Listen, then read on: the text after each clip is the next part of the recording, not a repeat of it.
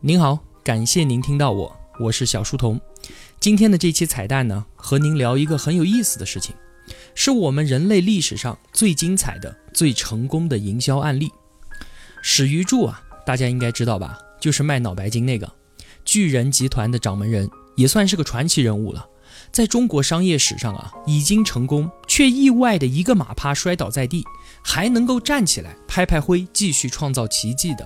除了褚时健老爷子之外，也就是他史玉柱了。今年过节不收礼，收礼只收脑白金。他的产品啊，就这么一句广告词，明星代言的钱都舍不得花，就弄了两个老头老太太，整天跳舞，一跳就跳了十年。这个广告被称为十大恶俗广告之首。直到今天啊，我都不明白这个破玩意儿它到底有什么用。但是啊，史玉柱就用这样疯狂刷广告的办法，创造了一个认知。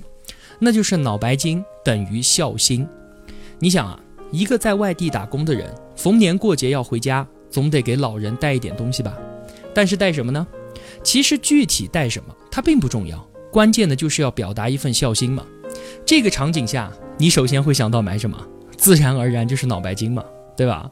所以这个东西啊，它尽管恶俗，但是从营销的角度来说，是一个极其成功的案例。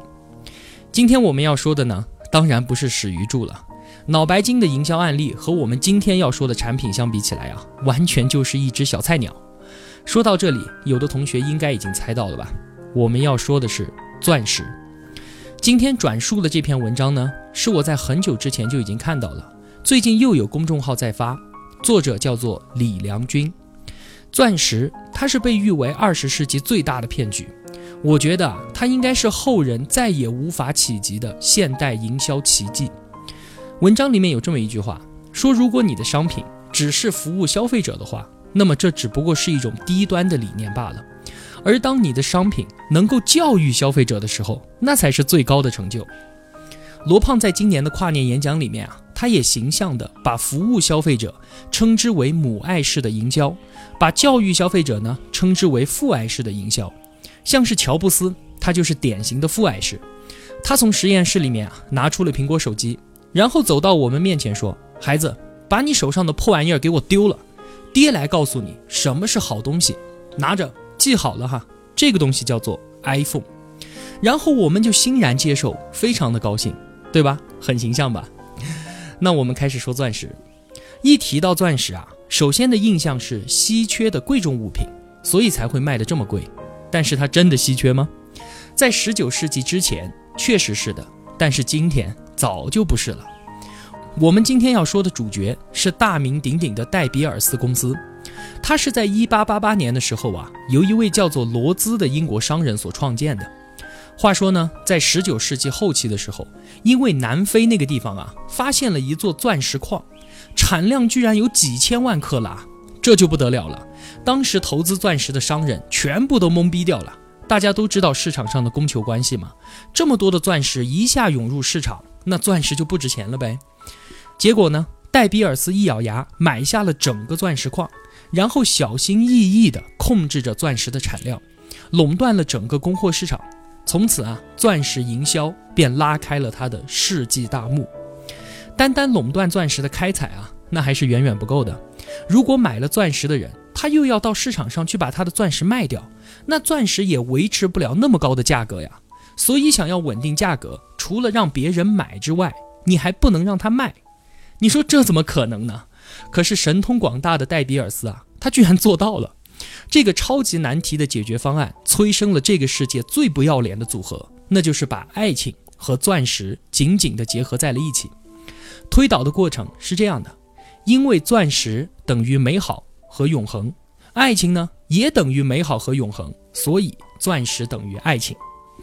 那么，在一九三八年以后啊，戴比尔斯就开始花巨额的广告费，开始刷这个所谓的钻石文化，宣称坚硬的钻石它所象征的就是忠贞不渝的爱情，而只有钻石才是世界各地都接受的订婚礼物。通过这种铺天盖地的广告，强化钻石和美好爱情的关系。那个画面啊，真的很美丽。婚纱照上面，美丽的新娘身穿着洁白的婚纱，一脸幸福的微笑，手上呢戴着可以闪瞎大家眼睛的钻戒，对吧？那紧接着，戴比尔斯提出了那一句丧心病狂的广告语：“钻石恒久远，一颗永流传。”这个营销啊，带来了一石三鸟的结果。第一个，男人都认为只有更大更美的钻石才能够表达自己最强烈的爱意。恋爱中的男人，那可是为女人什么事儿都做得出来的。买一颗钻石来证明我爱你，可比我用生命来证明我爱你门槛要低得多了，对吧？这不挺好的吗？第二个，女人都认为啊，钻石是求爱的必需品。如果你连钻石都不舍得买，你还好意思说你爱我？你以为我看中的是钻石吗？我看中的是你舍不舍得为我买钻石？你到底爱不爱我？这是第二个。第三个就厉害了，钻石它都代表着永恒的爱情，你拿出来卖掉，这简直就是对爱情的亵渎嘛！这怎么可以呢？除非你跟你的前夫有不共戴天之仇，否则你怎么可能卖掉他送给你的钻石呢？而且啊，就算你要卖，也不会有人买的，因为那是你的爱情，又不是我的。正是因为如此啊，尽管钻石不断开采至今已经有五亿克拉了，但是整体上呢还是供不应求，价格扶摇直上。因为哈，只有戴比尔斯才可以卖钻石，我们都不能卖，厉害吧？那你以为戴比尔斯的营销到这里就算完了吗？那你未免太小看他了，他还可以根据市场形势来改变营销手段，再通过营销反控市场。话说啊，上个世纪八十年代的时候，前苏联又发现了一座更大的钻石矿，但是里面出产的呢，都是一些碎钻，就是很小的那种钻石。戴比尔斯一知道啊，吓得尿了裤子，马上同苏联结成了价格同盟。那为了不让钻石掉价呢，他又编了一堆的瞎话，不断的强调说，其实碎钻啊，它一样很高贵。钻石虽然小，同样可以代表高贵的爱情。钻石的珍贵呢，并不是看大小的。而是看做工和切面，于是呢，又炮制了大量的行业标准。今天啊，你跑到钻石柜台上面，听服务员向你说的那些什么四 C 标准，就是重量、净度、色泽、切工这些东西啊，跟睁着眼睛说瞎话的售楼小姐其实没有什么两样。随后呢，钻石它就彻底的征服了底层阶级，那些大的好的就卖给有钱人，而那些碎的小的呢，就卖给我们这些穷人。你以为他的营销就到这个高度了吗？远没有啊！戴比尔斯已经把女人的心理研究到了登峰造极的地步。比方说，他们发现，对于钻石这种奢侈品啊，女人的心里面其实是矛盾的。一方面呢，他们对于首饰有着天然的占有欲；而另一方面啊，他又认为，如果他主动找你要，又会带来良心上面的负罪感。所以，戴比尔斯在后来八十年代又开始强调钻戒。应该跟惊喜结合在一起。你想啊，一个男人默默地买了钻石，在一个精心安排的场合，突然单膝跪下送出钻戒，嘴上来一句“亲爱的，我爱你，嫁给我好吗？”这才能最大程度上化解女性的矛盾心理。一方面，她们拥有钻戒带来了极度的喜悦；另一方面呢，又保持住了她们女人的纯真。你看看吧。把女人研究成这个样子啊，实在是不服不行。就连戴比尔斯的大股东奥本海默家族都不禁的赞叹说：“啊，感谢上帝创造了钻石，同时也感谢上帝创造了女人。”多少年来，钻石已经逐渐的绑架了消费它的人们。你以为女人看中的仅仅是钻石本身吗？根本不是，他们更加看重的是你愿意花掉三个月的工资，差一点年纪轻轻就过劳死，而为他换来一件爱情的象征。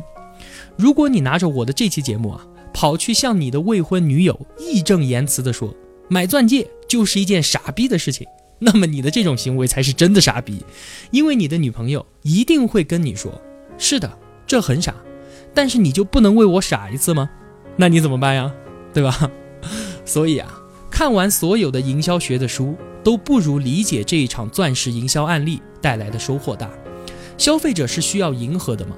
完全不是，消费者是需要教育的。当你把一种商品啊，能够提升到文化乃至是习俗的高度的时候，你拥有的就是宗教般狂热的追随和虔诚。然而啊，我们不知道的是，钻石除了表面的光鲜美好、忠贞不渝。还有阴暗以及血腥的一面，它给戴比尔斯带来了无尽的利益，却也给广袤的非洲大地带来了沉痛的苦难。这倒并非是戴比尔斯的错啊，而是当地的军阀因为争夺钻石的开采权，开启了惨绝人寰的内战。最典型的地区就是萨拉利昂，那个地方呢盛产钻石，因为钻石背后的暴利，有一个叛军首领，他叫做桑科，他利用军队压迫人民攫取钻石，又靠出售钻石来换成钱，购买军火供养军队。那为了打赢惨烈的内战啊，桑科组建了骇人听闻的娃娃军。就是将那些七八岁的孩子集结在一起，让他们亲自肢解敌人，挖出他们的内脏，培养嗜血的狼性。这些孩子呢，甚至被训练的可以亲手杀死自己的亲人，这简直就是泯灭人性嘛！更惊悚的是啊，他们居然向孩子的太阳穴直接注射可卡因来进行精神控制，连这样都可以。有一个叫做比亚的十三岁小孩，不幸的就加入了这个娃娃军，沦为了杀人机器。后来呢，他被解救了出来，亲笔写下了一本书，叫做《长路漫漫》。这本书里面就记录了这场惨绝人寰的战争。萨拉利昂的内战从一九九一年开始，持续了整整十一年，造成了五万人死亡，全国三分之一的人口流离失所。而那个地方出产的钻石。成为了无数情侣手指上的订婚信物，但是新人们都不清楚的是，钻石上面也沾满了非洲人民的鲜血。这个时候呢，戴比尔斯他也跳出来呼吁和平，呼吁大家不要购买战乱国的钻石。为什么呢？他说，因为这样啊，只会让当地钻石的争夺更加的惨烈。这个卖钻石的商人居然摇身一变，操心起了世界和平的事情。其实啊，背后的逻辑不言而喻嘛。因为他们可以控制消费者，但是却控制不了当地的军阀。倘若军阀大量的出售钻石，也会让钻石市场失控。那么，封闭掉军阀们的出售渠道，钻石市场不就依然牢牢地控制在戴比尔斯的手里面了吗？你看啊，这个世界就是这么的荒诞。